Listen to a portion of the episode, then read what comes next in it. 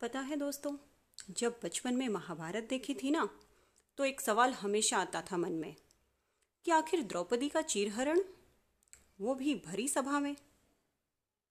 माना कि कौरव बुरे थे, माना कि पांडव भी गलत थे, जिन्होंने एक नारी की अस्मिता को दाव पर लगा दिया।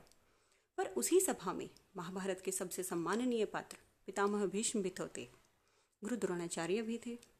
फिर ये कैसे हुआ कि कोई कुछ नहीं बोला? वो चुप कैसे रह गए?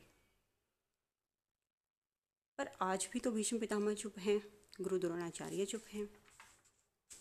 पता है, चीरहरण सिर्फ़ वो नहीं है जो समाचारों की सुर्खियाँ बनता है, बल्कि नारी के चीर का किसी न किसी रूप में हर रोज हरण होता है, हर घर में होता है।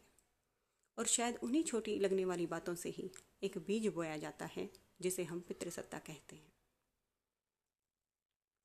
जब कोई कहता है, नौ बज गए, अब तक खाना नहीं बनाया? ये कैसी सब्ज़ी बनाई है? माँ ने कुछ भी नहीं सिखाया।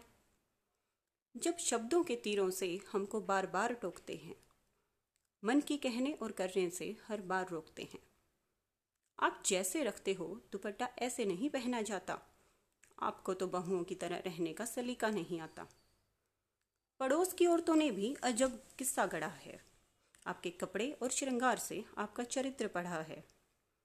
माथे में सिंदूर और बिंदी ही तो सुहाग की निशानी है। हाथ में चूड़ियाँ न होने से होती इनको परेशानी है। सिर्फ़ पढ़ाई में कुछ नहीं रखा, कभी किया करो पूजा पाठ व्रत त्योहार की बातों की तुम पकड़ लो अब गांठ। और पढ़े लिखे होने से भी कहाँ बदलती गति और चाल है? क्योंकि वर्क प्लेस का भी दोस्तों, कुछ ऐसा ही हाल है। चेहरे की झुर्रियों से जब उम्र को आंका जाता है बिना किसी पैमाने के जब कमर को मापा जाता है। आरती नहीं आती उसे, ना तौर तरीके पूजा के। मंत्र चाहे याद ना हो, आदर सम्मान जानती है। मंदिर जाकर समझ नहीं आता क्या छूना है क्या नहीं, किस दिशा में शीश नवाना है ये स्पष्ट कभी हुआ नहीं। आपकी इस नासमझी को जब संस्कारों से जोड़ा जाता है, तब भी एक नारी का चीरहरण हो जाता है। हाँ चीरहरण हो जाता है।